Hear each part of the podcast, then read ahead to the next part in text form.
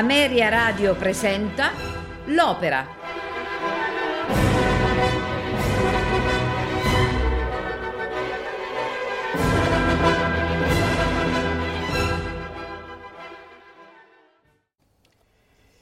Signori e signori, buonasera e benvenuti alla puntata L'Opera della domenica a sera. Questo è, diciamo, il penultimo appuntamento prima della pausa estiva, che non significa eh, chiudere l'opera, ma significa che manderemo eh, nelle, nei mesi di luglio ed agosto eh, opere già in, mandate, però con cast diversi, in modo tale da eh, anche dare una visione eh, delle opere già mandate che sceglieremo in, con la redazione con altri cantanti. Quindi ci è stato chiesto da più parti e noi abbiamo accolto sfruttando il discorso della pausa estiva.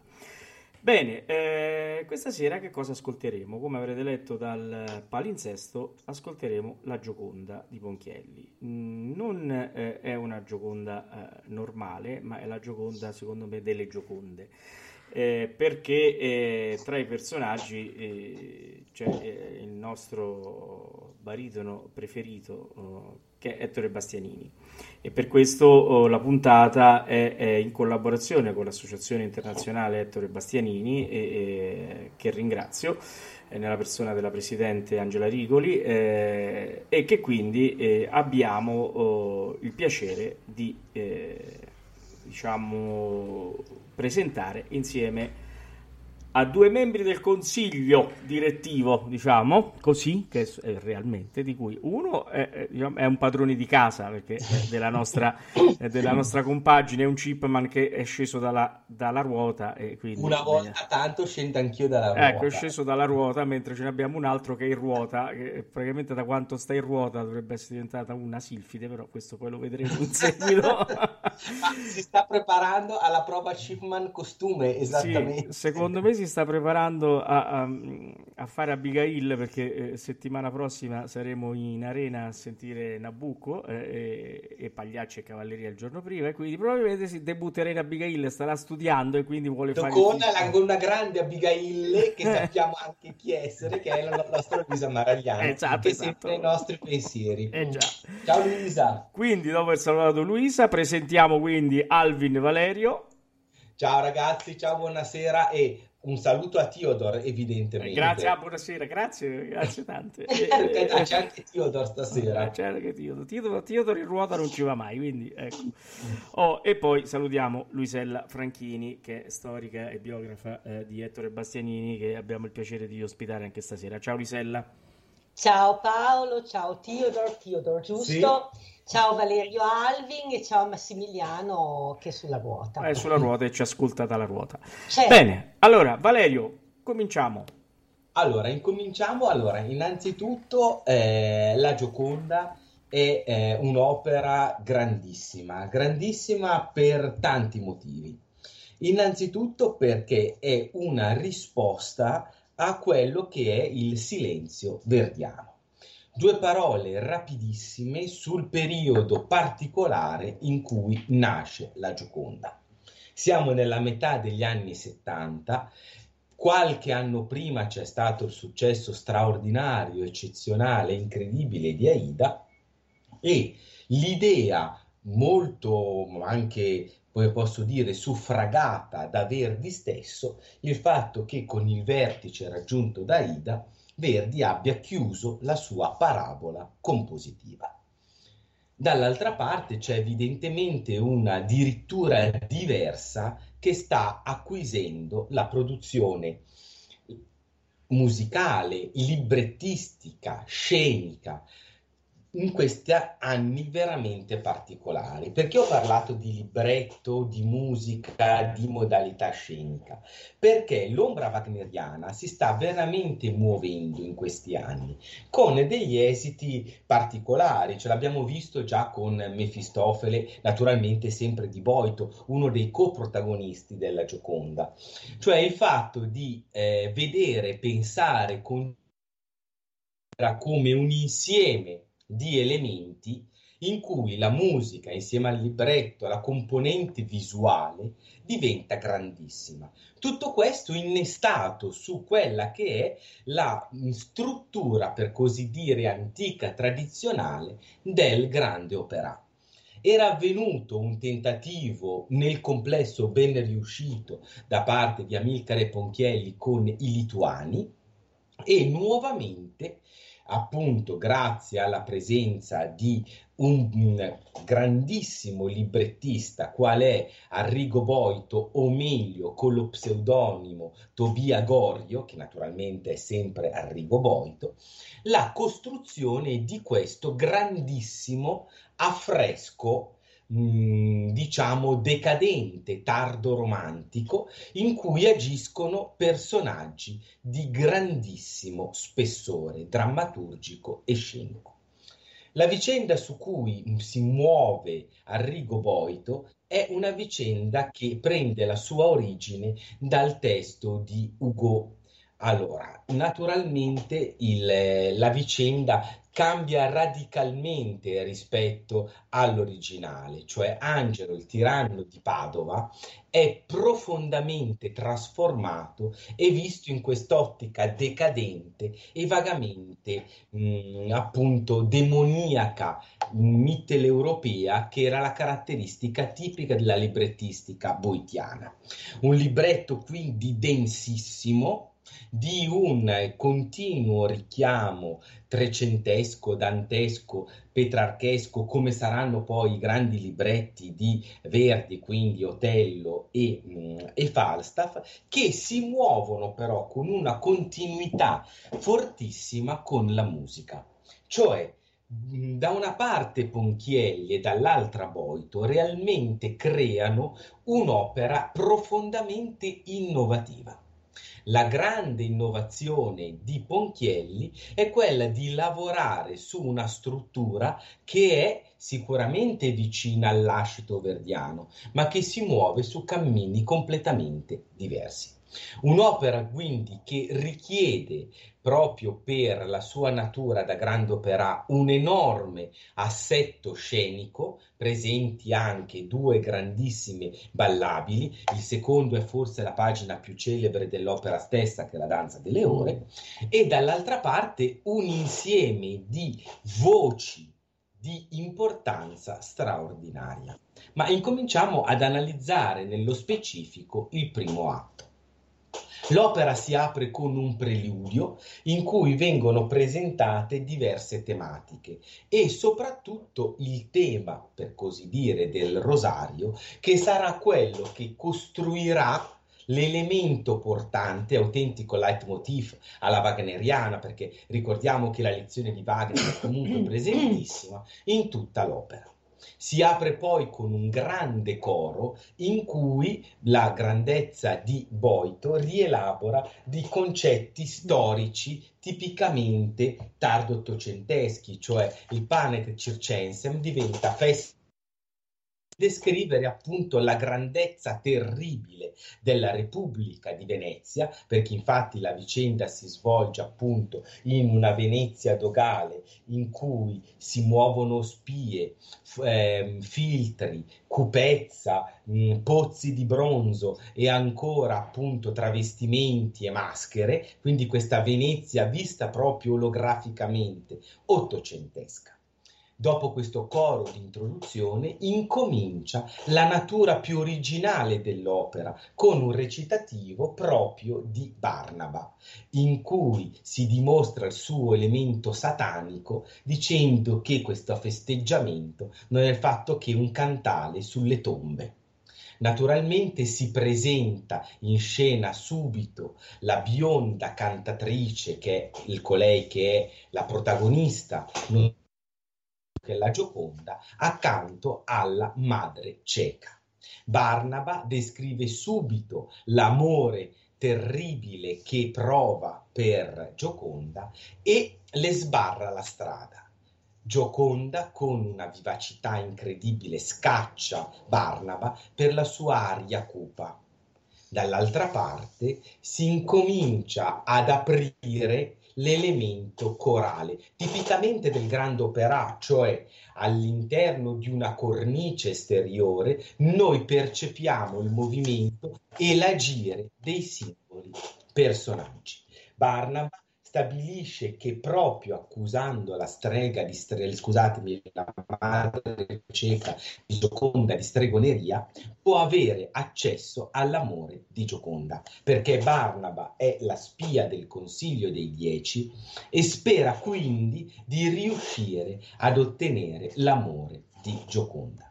Riesce attraverso un un, un, convincimento di uno dei rematori che ha perso alla regata di mostrare la madre come appunto una strega.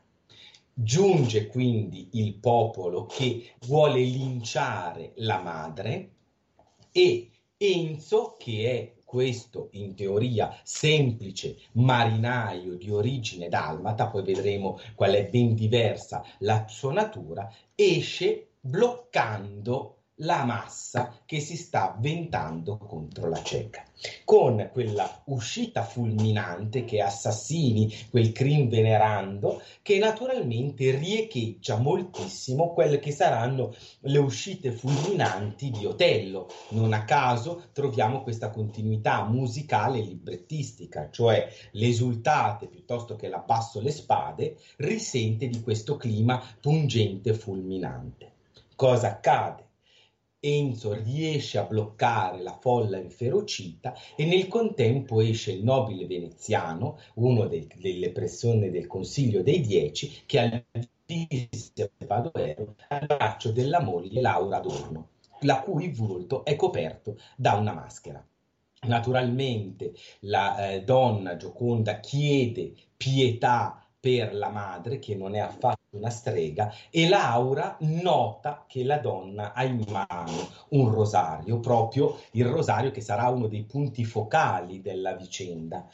Naturalmente quindi viene scagionata dalla sua modalità di strega e in una delle pagine più celebri dell'opera, che è appunto Voce di Donno d'Angelo, la cieca regala a Laura il rosario come pegno di grande affetto e gratitudine. Mentre la scena si sgombra e Gioconda esce con una delle più belle uscite che è Enzo Adorato, Coco Metamo, con questa meravigliosa messa in voce che rende uno dei momenti più alti della vocalità, perché in Gioconda la grandezza e l'atletismo vocale si fondono con la modalità espressiva, che scivoliamo direttamente, quasi senza soluzione di continuità, nel duetto tra Barnaba e Enzo, che naturalmente si vedono essere due rivali, essendo Enzo l'innamorato di Gioconda.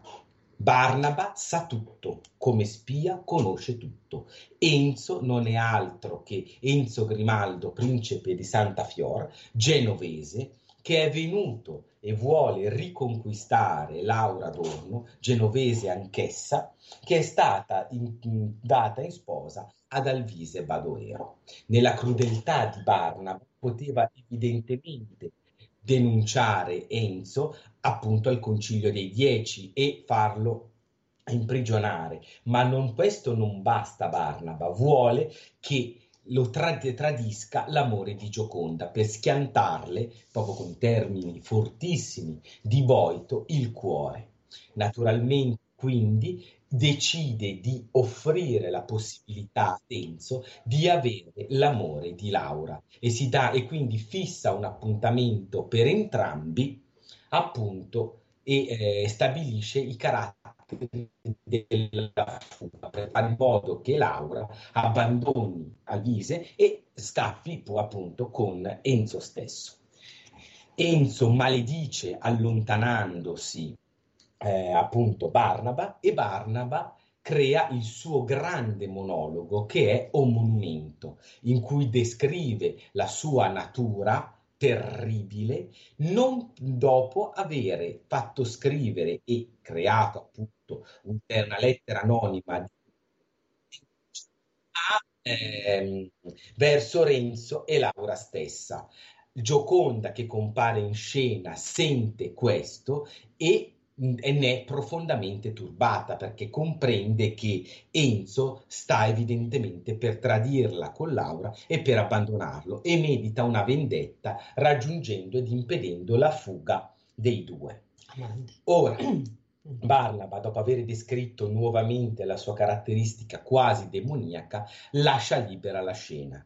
Nuovamente quindi rientra la massa corale che si dedica a questo baccanale molto forte che contrasta sempre nella dinamica del grande opera con il sentire personale di Gioconda, doloroso, ripiegato su se stesso, lamentoso. Abbiamo il primo ballo, che appunto è la furlana, di una grande vivacità e l'atto si chiude stemperando gli animi. Viene appunto descritta l'apertura della chiesa per il Vespro e nella parte finale di Gioconda o coro o Don Funesto, Gioconda stessa parla dello strazio che trova nel tradimento di Enzo. Con questa modalità profondamente malinconica si chiude questa complessissima prima sezione dell'opera La Gioconda. Direi quindi di dare il buon ascolto ai nostri amici.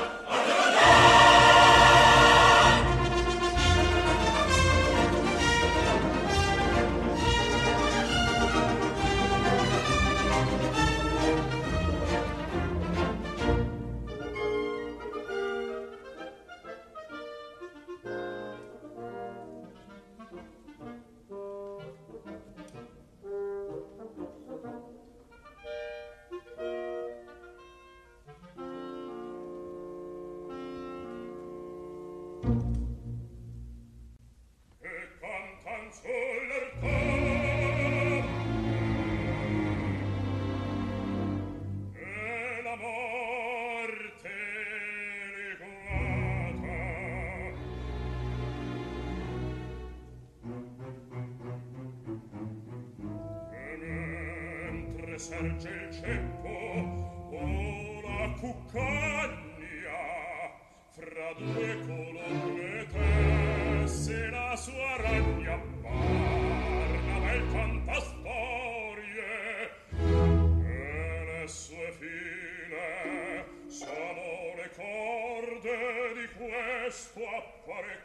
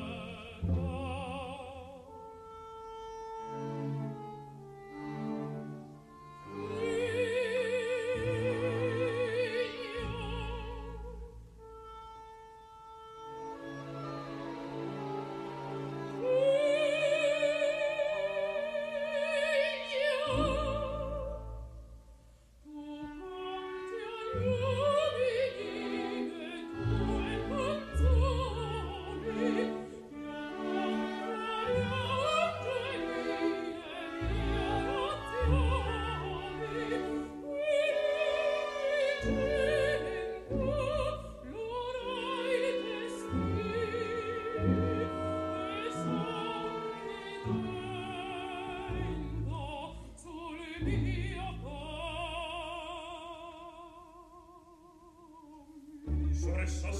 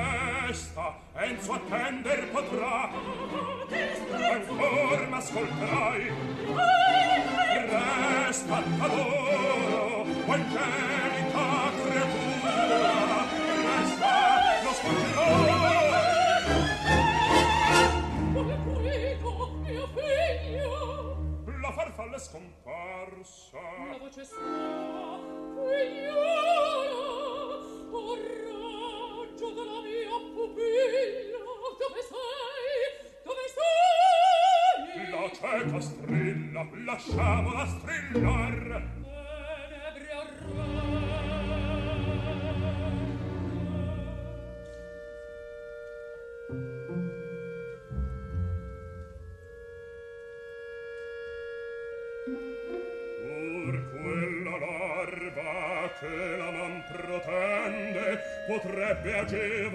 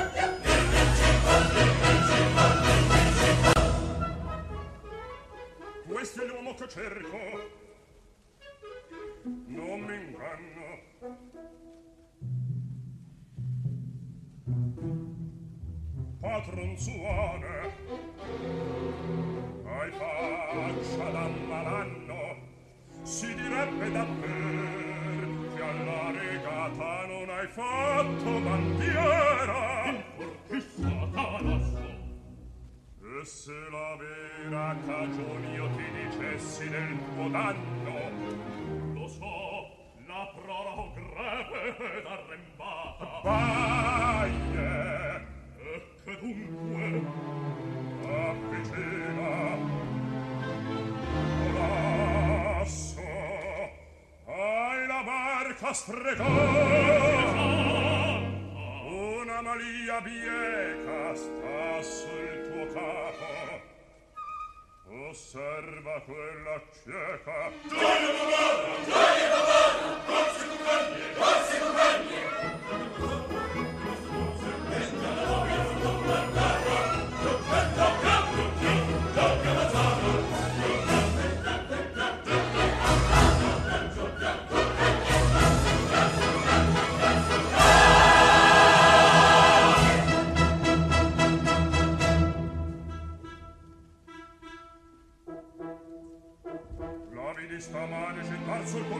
un segno maliardo, un magico segno, horror, horror, la tua barca sarà la tua bara, in guardia fratello, 6, 5, 3, va!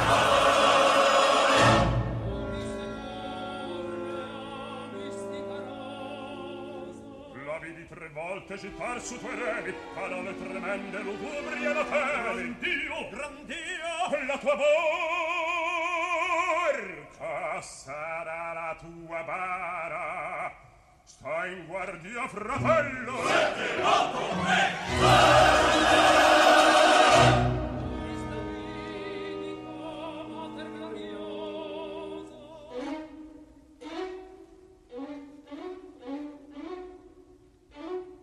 Su come un tugurio laggiù alla giudecca, Tien sempre quell'orrido zendado ed ecceta a vuote le occhiaie ma pure chi crede. La cieca ci guarda la cieca ci vede. O spavento e o magari, e la cieca ci guarda. Addosso lo compiamo sì addosso lo compiamo ah, coraggio oh paura può cogliervi la sua iettatura. Più l'annocchio, più hai le balenano. La cieca al malocchio. La cieca al malocchio. La cieca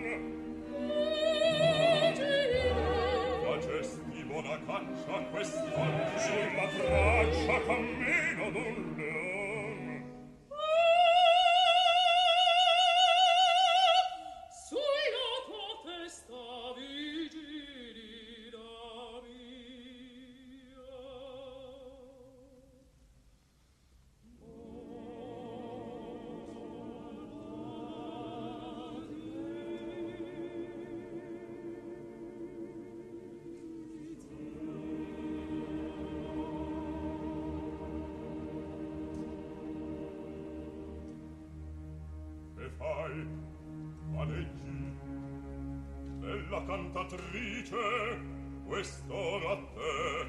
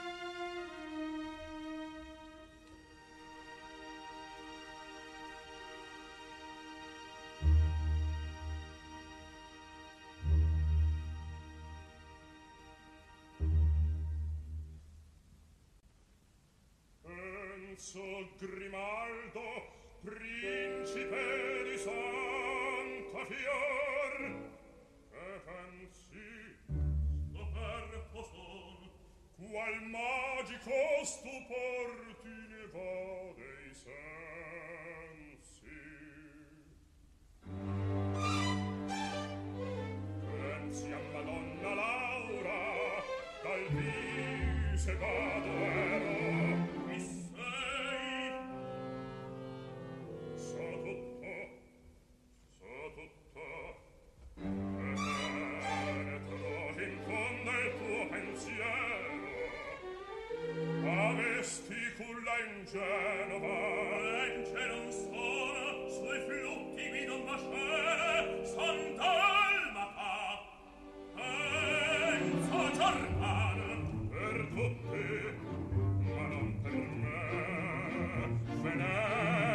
ha proscritto non forte desio qui ancor ti trasse ad affrontar la morte.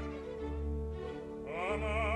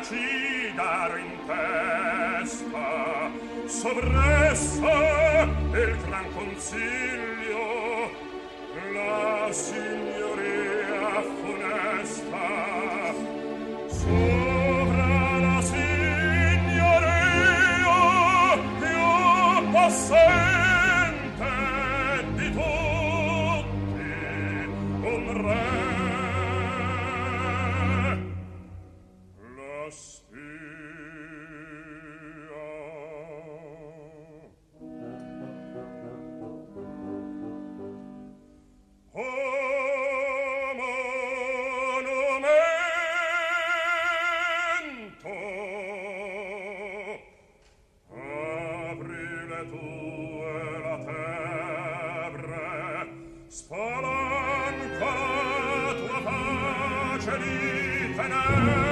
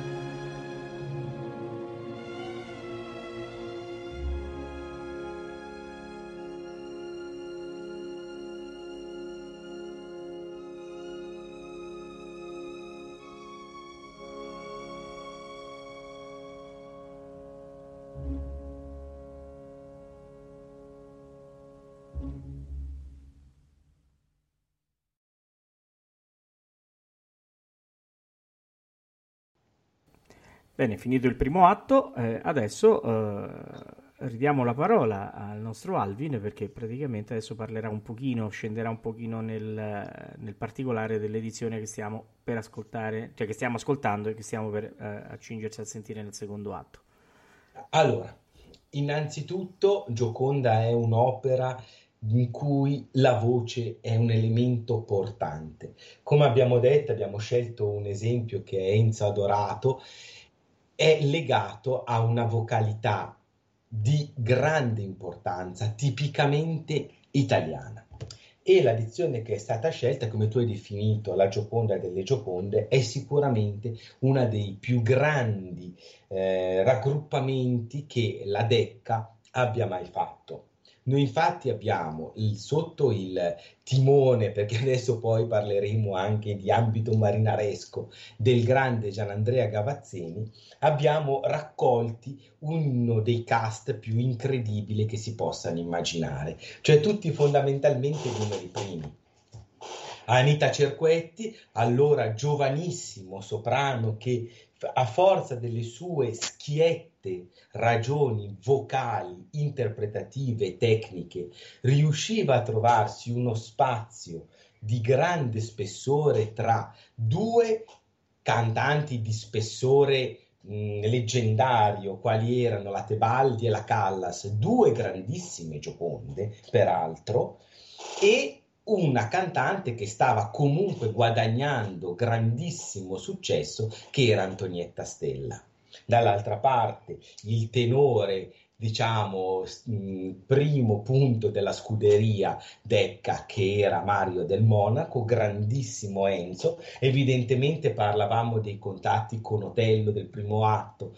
Nell'interpretazione decisa, forte, virile di, eh, del Monaco, questi aspetti vengono ancora più evidenziati di Giulietta Simeonato che in un personaggio che in ambito ottocentesco verrebbe eh, stato definito come secondo soprano, cioè un soprano corto, quindi un mezzo soprano acuto, si trovava nel suo terreno di elezione, creando una delle sue più grandi creazioni discografiche e evidentemente la classe, lo spessore vocale, il, l'austerità di Siepi che regalava la sua meravigliosa voce a mh, Alvise e naturalmente abbiamo volutamente lasciato per ultimo il motore, se vogliamo, di tutta la vicenda che è Barnaba, Barnaba di Ettore Bastianini, che accanto alla Franca Sacchi della Ceca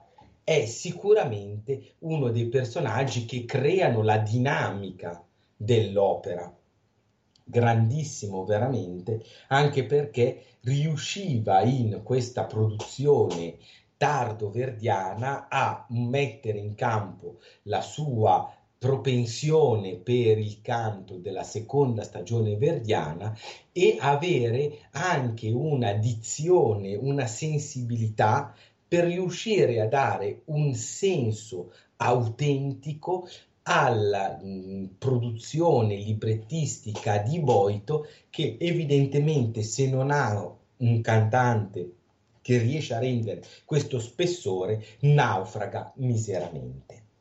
La Gioconda Luisella si colloca per così dire a coronamento di un periodo fiorentino di Ettore Bastianini. Ora, per la storia di Firenze di Ettore Bastianini incomincia però nel 1942, cioè... Cioè quando un Bastianini non ancora ventenne, siamo nel febbraio del 1942, ricordo che Ettore Bastianini era nato il 24 settembre del 22, si afferma nella selezione interprovinciale che gli permette di accedere al concorso nazionale di canto che si svolge al Comunale di Firenze. È accompagnato eh, da quella che è una delle figure fondamentali della sua vita, dalla maestra Fatima Mannati, quella che lo ha accolto, lo ha instradato. Mm, lui è vissuto nella famiglia degli Ammannati come un figlio e lo ha accompagnato nella sua carriera di basso. Ora vanno insieme a Firenze e sono fra l'altro ospiti nella casa del padre della signora Mannati, il pittore Ferruccio Vannoni. Eh, quella mattina ci sono 80 concorrenti provenienti da tutta Italia per questa audizione e mm, la maestra, vedendo Ettore un pochino teso, gli propone una passeggiata lungo l'Arno.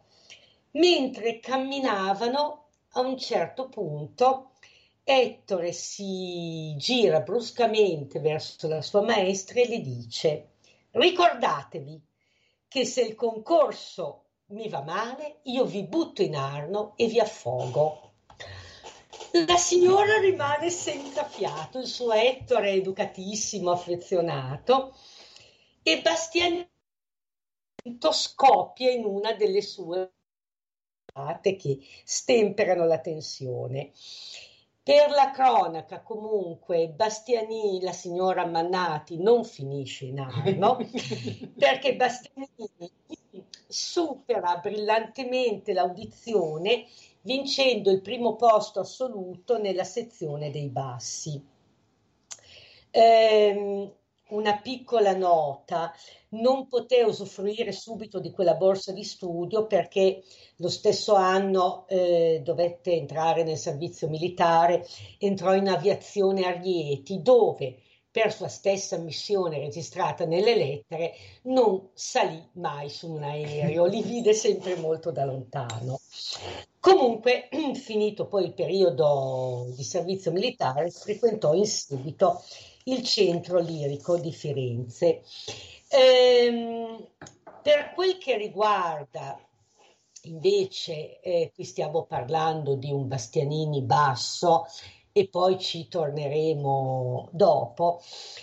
Per quel che riguarda ehm, il grande Bastianini baritono, noi possiamo mettere forse una data. Allora, fra il 1951 e il 1952 ci fu il passaggio dalla corda di basso alla corda di baritono, legata fra l'altro all'insegnamento del maestro Luciano Bettarini.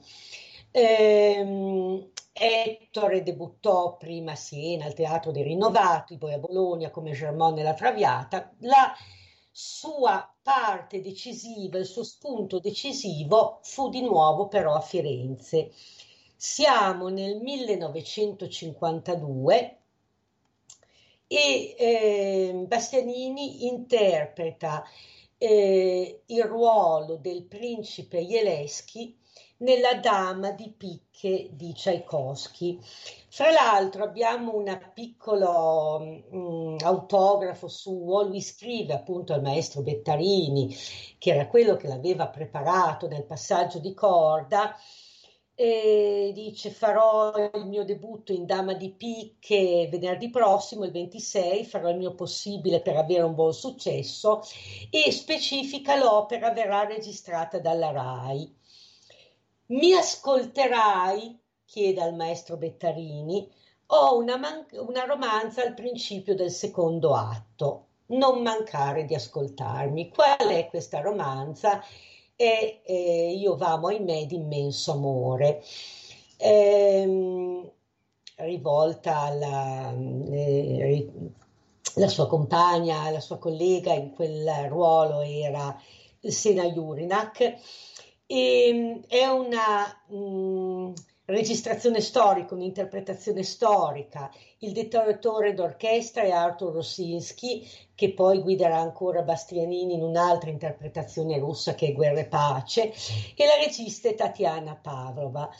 Però ehm, è importante sottolineare una cosa, quella sera nasce il eh, baritono Bastianini. Ecco, se noi vogliamo mettere una data per l'inizio della carriera di questo grande baritono è il 26 dicembre 1952 a Firenze nel ruolo del principe Jeleschi. L'anno dopo ritroveremo Bastianini sempre in un ruolo dell'opera russa. Eh, questa volta è Guerra e Pace, il direttore è sempre Arthur Rossinski e lui eh, ricopre il ruolo di Andrei Bolkonsky vicino a um, Natasha che è Rosanna Carteri. Eh, scrivono i critici, fu questo il ruolo che consolidò la sua presenza nei teatri italiani. Ci furono recensioni superbe per tutti, ma Bastianini colpì e fu particolarmente elogiato per il magnifico splendore della sua voce. Ricordiamo fra l'altro che era anche il debutto eh, sul teatro italiano appunto di Guerra e Pace. Mm, mi taccio e ripasso la parola a voi. Dopo questa bellissima presentazione dell'affermazione di, di, Bastianini a Firenze, presentiamo in maniera veloce le vicende del, del secondo atto noi ritroviamo appunto l'apertura del, del, dell'atto con questo coro di colore fatto dai marinai della nave di, ehm, di Enzo Grimaldo, principe di Santa Fior. Eh, Barnaba si presenta appunto ca- fingendosi un, un pescatore e eh, per vedere la situazione. Enzo, eh, mentre attende l'arrivo di Laura, contempla nella meravigliosa romanza Cielo e Mar questo insieme di cielo e di, mh, mm, e di mare in questa calma lagunare giunge Laura su una barchetta e c'è un grande duetto d'amore in cui si dichiarano grandissimo affetto e imperituro amore. Mentre Renzo sta, si allontana per preparare la fuga di Laura stessa, Laura, mossa da mille ansie, trovando un lume e una Madonna accanto a lei, scioglie la sua tensione in una preghiera che è Stella del Marinar, grande aria di Laura stessa. Gioconda, però, appena è finita questa preghiera, si mostra appunto coperta da una maschera, sguainando un pugnale e minacciando Laura. Laura dichiara il suo amore come ugualmente dichiara il suo amore Gioconda in un grandissimo duetto in cui queste due leonesse si scontrano che appunto è l'amo come il fulgor del creato ma Gioconda decide di non uccidere Laura, ma di lasciare appunto che sia il suo consorte a trovarla, perché Alvise sta giungendo appunto nell'isola per cogliere sia Enzo Grimaldo che mh, mm, eh, Laura stessa.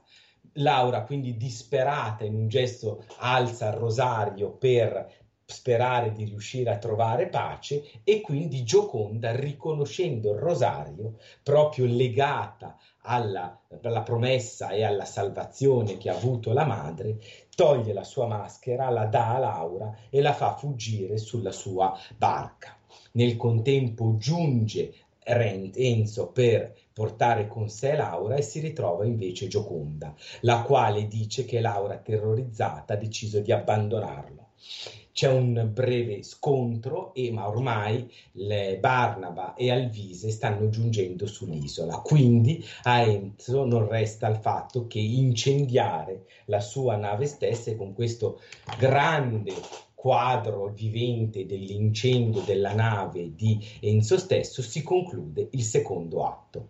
Diamo quindi il buon ascolto ai nostri cari ascoltatori.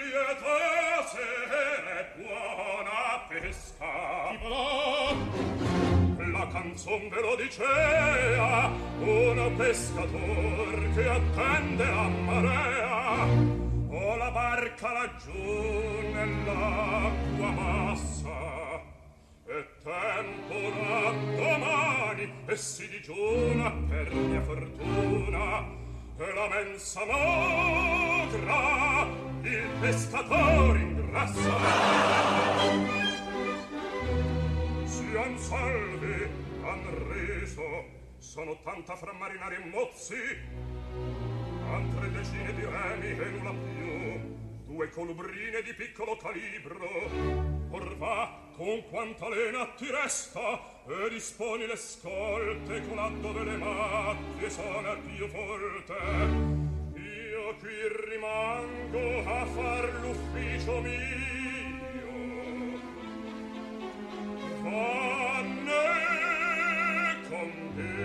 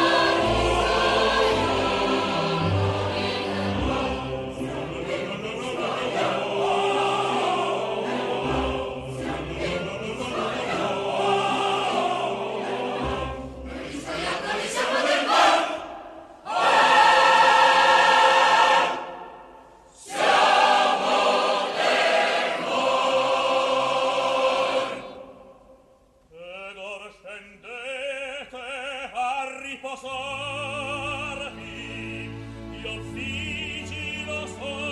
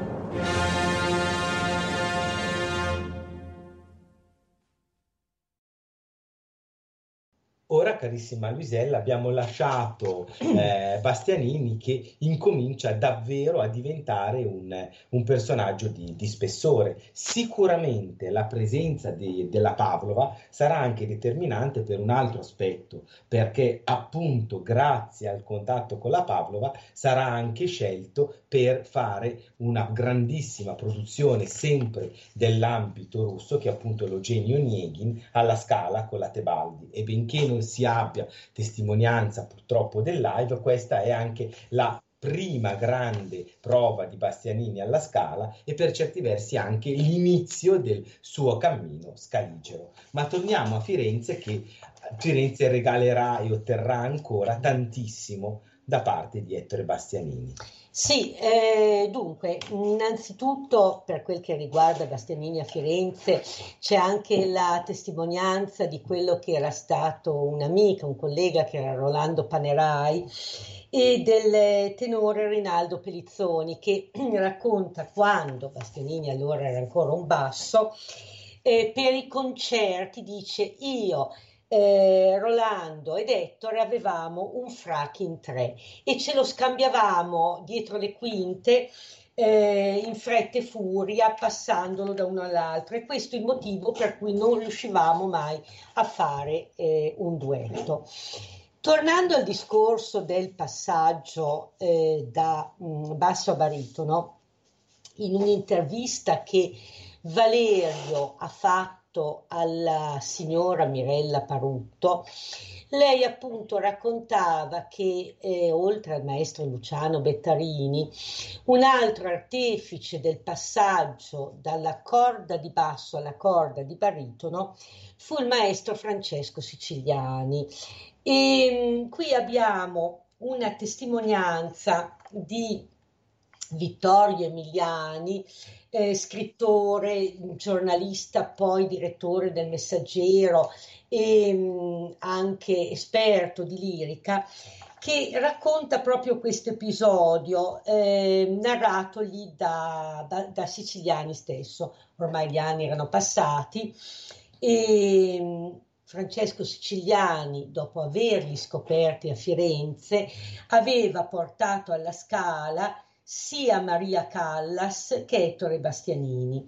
Comunque racconta Siciliani, un giorno mi si presenta un, eh, siamo a Firenze appunto, un giovanotto di bella presenza, un senese, e mi dice che canta da basso, ha un buon successo, però in pratica non sfonda. Vorrebbe farlo sentire, farsi sentire da me. Siciliani racconta che lo accompagna al pianoforte lo ascolta attentamente e gli dice lei deve ricominciare tutto da capo perché la sua voce non è una voce da basso ma è una voce da baritono e questo episodio raccontato da Vittorio Emiliani è anche l'episodio comunque che racconta eh, Mirella Parutto che ha cantato anche lei eh, il suo ruolo vicino a Bastianini era quello di, Abigail, di Abigail diciamo de, è, la nostra, no? è, è, la nostra Abigail, Abigail di riferimento, di riferimento, di riferimento. Per, per, le incisioni live di, di Comunque torniamo al nostro Bastianini russo eh, l'abbiamo lasciato nel 1953 con Guerra e Pace nel 1954 abbiamo un'altra interpretazione, anche questo è un debutto nel ruolo, ed è quello di Mazzepa, eh, che canterà vicino a un altro interprete che eh, incontrerà più volte nella sua carriera, che è Boris Christoph. Christoph si ricorda di questo Mazzepa di Bastianini e lo definisce un artista straordinario, sono queste le sue parole, però un uomo introverso, poco espansivo, per quanto fosse comunque simpatico alla mano. Eh, nel 1955, e poi mh, mm, fermiamo eh, per ora, abbiamo un altro debutto e questa volta abbiamo un'incisione discografica che è quella della Decca. Eh, Bastianini interpreta Alfonso di Castiglia nella Favorita al Teatro della Pergola. La registrazione va dal 20 al 31 agosto. Vicino a lui c'è Giulietta Simeonato, che sarà poi una delle sue partner, delle sue partner la vedremo poi anche quando incideranno il barbiere. Il barbiere, ma evidentemente poi nella, nella nostra Gioconda. Esattamente. E, ehm, una giornalista, una cronista, Laura Padellaro, a proposito proprio di questa incisione, commenta la sua emissione vocale si può dire perfetta, la pronuncia chiarissima e la varietà espressiva è stupefacente perché di volta in volta passa da esplosioni dolenti a slanci appassionati, a ripiegamenti dolorosi e comunque eh, esplica una varietà di figure per questo Alfonso di Castiglia che erano state veramente, ehm, come si può dire, eccezionali eh, interpretate da lui. Ora, sicuramente il, il, Donizetti di Bastianini è un Donizetti grandissimo anche perché poggia sulla sua maestà, ma torniamo alla Cadoro, il luogo dove si svolge il terzo atto della Gioconda abbiamo una grande divisione interna dell'atto. Nella prima parte, infatti, abbiamo la grande aria di Alvise e Badoero, che è un'aria che, benché il nostro Siepi faccia grandissime prodezze, è una pagina più, diciamo, oratoria che reale, perché la qualità compositiva non è sicuramente delle più eccellenti e si alza molto di più il tiro nel duetto successivo, in cui si rapporta il contrasto tra Alvise Laura. Laura è scappata grazie al, all'intervento di Gioconda, ma viene richiamata da Alvise, il quale per colpire il disonore che è stato fatto alla sua famiglia, spinge Laura a bere e quindi gli dà un'ampolla dove è conservato questo veleno. Fuori si ascolta una gaia canzone di mascherata e quando si concluderà questa canzone Laura dovrà avvelenarsi. Gio- dopo che è uscito al Vise, Gioconda compare e appunto presada della sorte di Laura, ha con lei un narcotico fortissimo che può simulare la morte. Quindi offre dapprima un, ehm, di bere a Laura, Laura beve questo narcotico, Gioconda travasa il veleno nella, nella, sua bottiglietta in modo che il cristallo dove era conservato l'autentico veleno risulti vuoto. Alvise alla fine della canzone ritorna, trova Laura distesa sul letto apparentemente morta e quindi incomincia la seconda parte dell'atto. La seconda parte dell'atto è occupata dopo un primo coro, fondamentalmente anche in questo di preparazione, dalla grande sezione della danza delle ore. La danza delle ore, pagina celeberrima, sicuramente una delle pagine più note, se non la danza più nota di tutto il repertorio operistico, ha in sé, al di là della grande brillantezza, il fatto di presentare lo scorrere terribile del tempo. Conclusa questa grande pagina, sicuramente una delle pagine strumentali ottocentesche italiane di maggior valore, si conclude con l'enorme, grande concertato finale. Pagina di abilità incredibile, un'architettura musicale meravigliosa. Sicuramente una delle pagine più alte non solo dell'opera, non solo di Ponchielli, ma proprio di tutta quell'epoca che sta appunto nel silenzio verdiano, perché da, viene costruito drammaturgicamente da numerose sezioni. Cosa avviene in questo punto?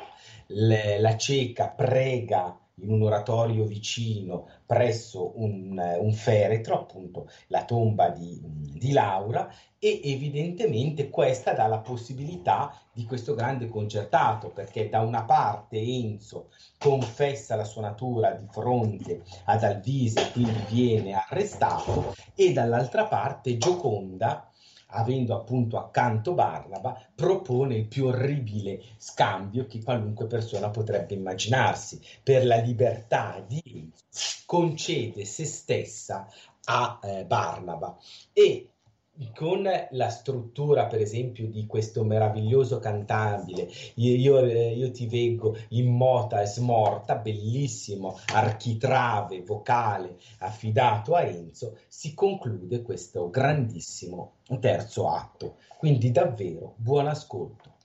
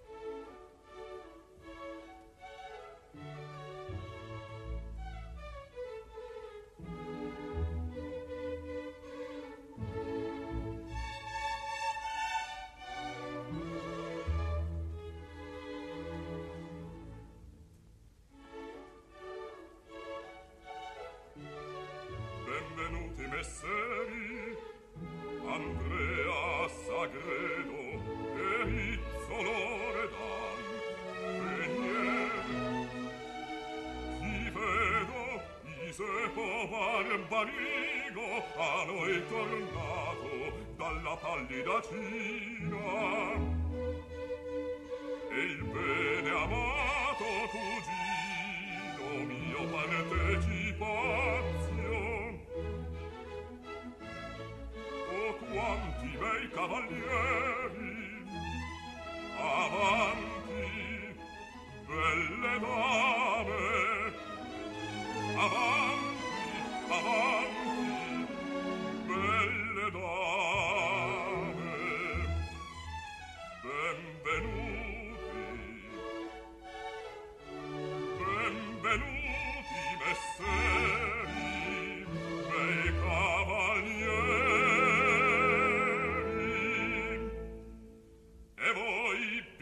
canto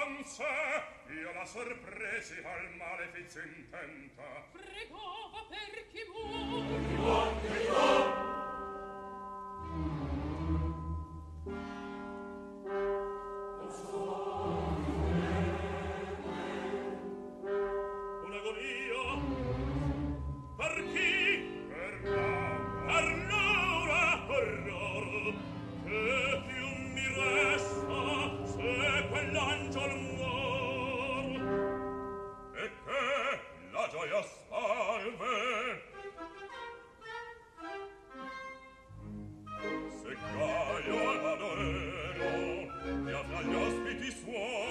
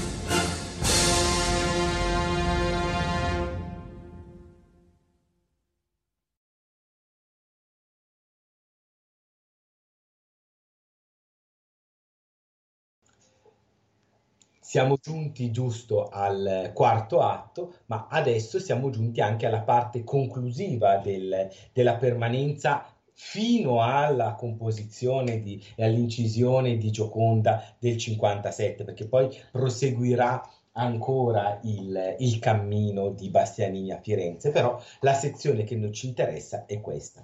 Quindi, Luisella, quali sono gli avvenimenti del 56 e del 57 per, che legano Bastianini a Firenze. Prego. Allora, ehm, abbiamo, siamo ancora alla fine del 55, abbiamo il 29 dicembre, il Tabarro con Clara Petrella, e il ruolo di Michele sarà uno dei ruoli significativi eh, di Bastianini, è testimoniato da un live, il direttore è Gabriele Santini. Poi Entriamo nel 56 e abbiamo appunto la Gioconda, questa Gioconda dove lui debutta nel ruolo e sarà poi la Gioconda che appunto sì, sarà sì. nella registrazione Decca.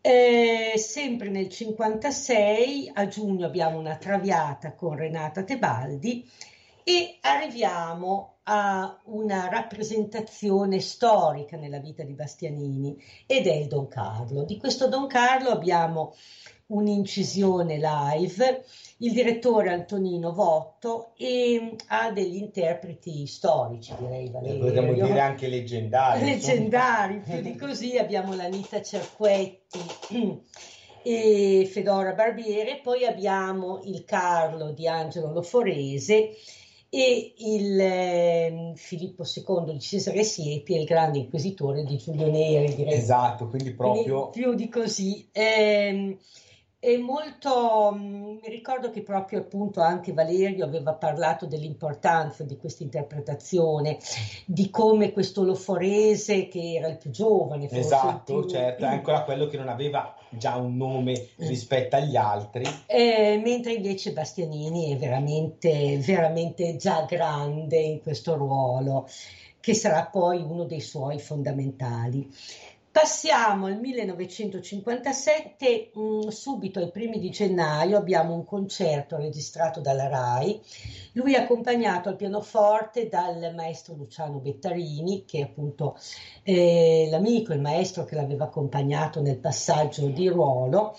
E, mm, il titolo del concerto è Un secolo di melodia italiana e fra le altre arie canta due arie che voglio citare, che sono Il sogno di Mercadante, Non posso credervi di Bossi, perché sono due arie ricordate da mm, Maurizio Modugno, il grande critico musicale, che le segnala come eh, un'interpretazione straordinaria dell'intensità della passione di Bastianini al di fuori dell'ambito lirico. Sempre a gennaio abbiamo, abbiamo, un'altra grandissima interpretazione, sempre con Anita Cerquetti e testimoniata da un live, abbiamo un ballo in maschera. A settembre poi abbiamo al Teatro della Pergola l'incisione Decca del Barbiere di Siviglio con Giulietta Simeonato.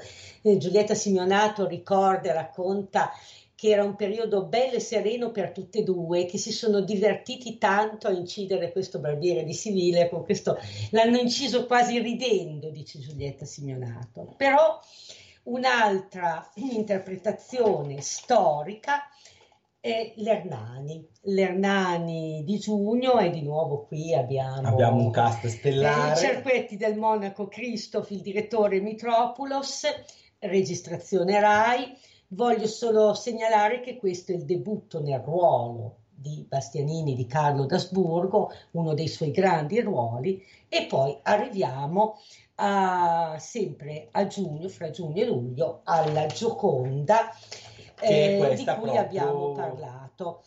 Eh, ultima cosa, invitiamo, volevo dire, il nostro pubblico alla conferenza del 18 settembre organizzata dell'associazione a Firenze. L'associazione Ettore Bastianini ogni anno organizza un evento in una delle città dove Bastianini ha cantato e quest'anno l'evento sarà proprio a Firenze e quindi tutto il pubblico è invitato. Anche perché evidentemente avremo la possibilità di eh, avere un, appunto un contatto con il professor Mioli che affronterà le, il lascito live delle opere di Bastianini, come ci ha fatto notare Luisella, sono numerosissime, considerando che poi si aggiungeranno anche Nabucco, mm. altre opere successive a questa incisione e, e, poi abbiamo tutte le parti invece in studio che saranno affrontate, che sono ugualmente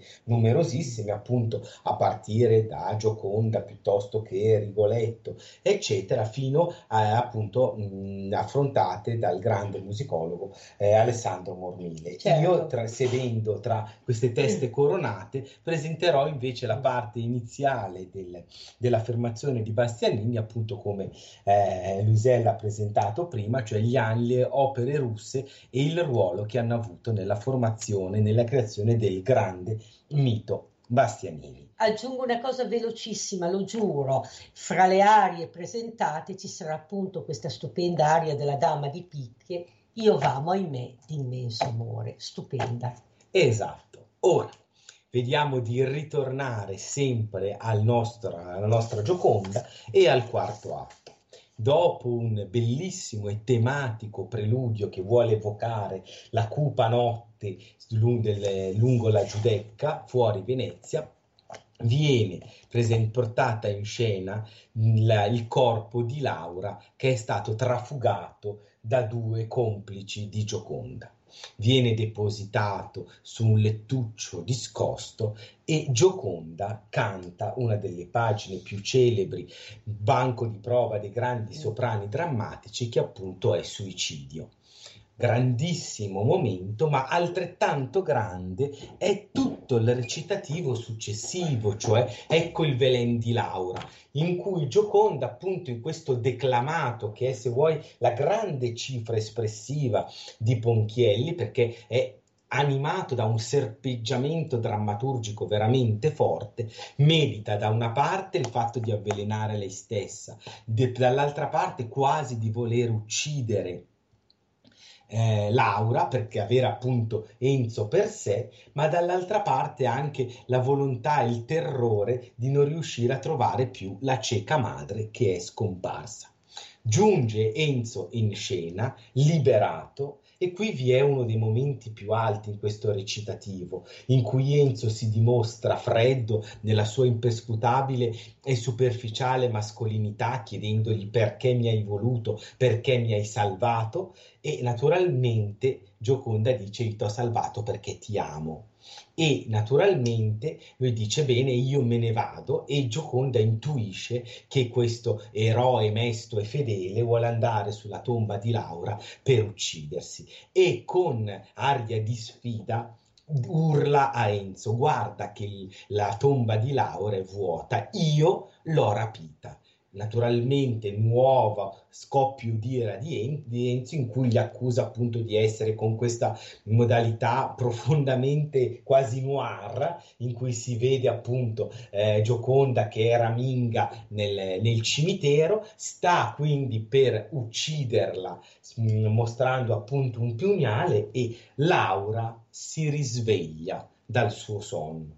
La tensione quindi si stempera tutto viene chiarito, si ripresentano nuovamente nel terzetto in cui Enzo e Laura si allontanano da Gioconda sia il tema del rosario che il tema della canzone che avevamo sentito nel terzo atto, che sarà per così dire il viatico dei due che si allontanano felici per loro questo sogno d'amore verso le coste soleggiate prima dell'Illiria e poi della Grecia. Gioconda rimane sola e ormai può finalmente morire. Ma in quel momento si ricorda il terribile patto che ha stretto con Barnaba. Barnaba compare, gli si avvicina e in una modalità mirabile, e in questo Bastianini e la Cerquetti sono veramente inarrivabili perché sono eccezionalmente grandi entrambi, la l'elemento terribilmente demoniaco e freddo di Barnaba si stempera alla, come dice il poeta, appunto ai rai dell'amore, ai raggi dell'amore, Barnaba si scioglie, ma Gioconda comunque non cede all'amore di Barnaba e cioè, con la protervia che gli è propria dici tu volesti il mio corpo di mon maledetto, ti do il mio corpo e accoltellandosi cade a terra. Naturalmente terribile la frustrazione e lo sconforto di Barnaba che gli urla addosso ieri tua madre mi ha offeso ed io l'ho affogata, ma ormai Gioconda morta non può più ascoltare quest'urlo terribile di Barnaba e con questa incisività nuova, inusitata e grandissima, resa poi eccezionale dallo spessore di questi interpreti, si conclude la Gioconda. Bene, e quindi non ode più, come si vuol dire. esatto, non ode, non ode più.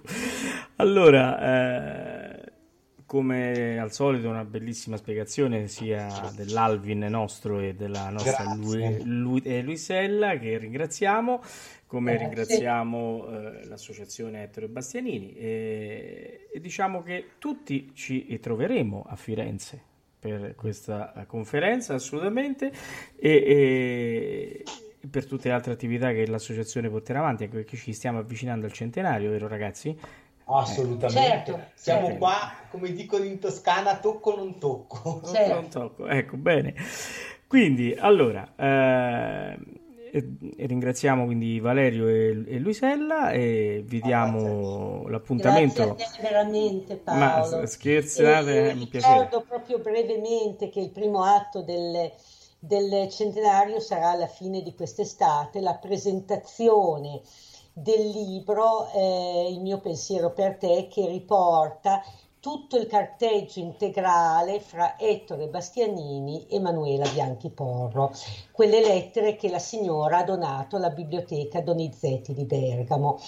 Eh, le lettere sono commentate da me, ma c'è tutta la critica musicale legata al periodo citato da questo epistolario fatta da Valerio. E giustamente chiudiamo perché ci sembra corretto, la prefazione mm. è del grande Maurizio Modugno. Chiaramente, del grande, ed è una splendida prefazione. Immagino, speriamo di leggerla presto e a Media Radio sicuramente seguirà l'evento e poi faremo anche puntate apposite apposite, come si suol dire. Grazie. Eh, e quindi... Il libro verrà presentato chiaramente a Siena come primo, primo luogo. Bene, e noi daremo conto del giorno che avverrà e quindi Vedremo di fare una diretta, che dite? Vediamo. Eh beh, certamente, assolutamente. Certo, assolutamente. Ecco, ci pensiamo la, e, la, e, la, organizziamo quando ci sarà la data. Bene, allora eh, diamo il buon ascolto ai nostri ascoltatori. L'appuntamento è la prossima settimana. Eh, vi annuncio che ci sarà l'Otello di Verdi. Quindi, oh, ecco, mi raccomando, Valerio, preparati.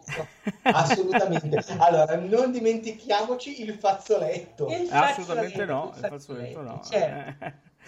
Bene, eh, buon, buon ascolto a tutti e buonanotte. Alla prossima puntata.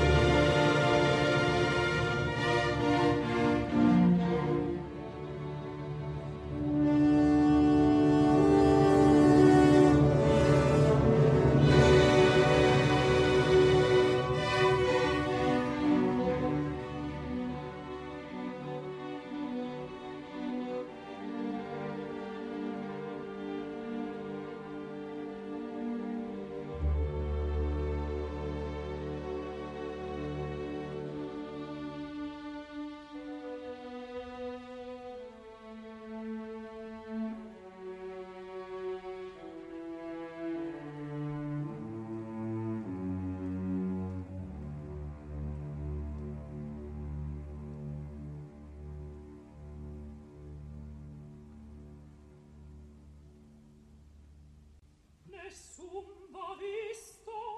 Nessun. Sul letto la deponete.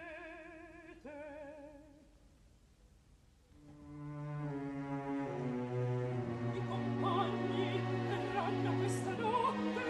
Sì. E coloro che vi promisi non vogliam gli amici prestano prad'amici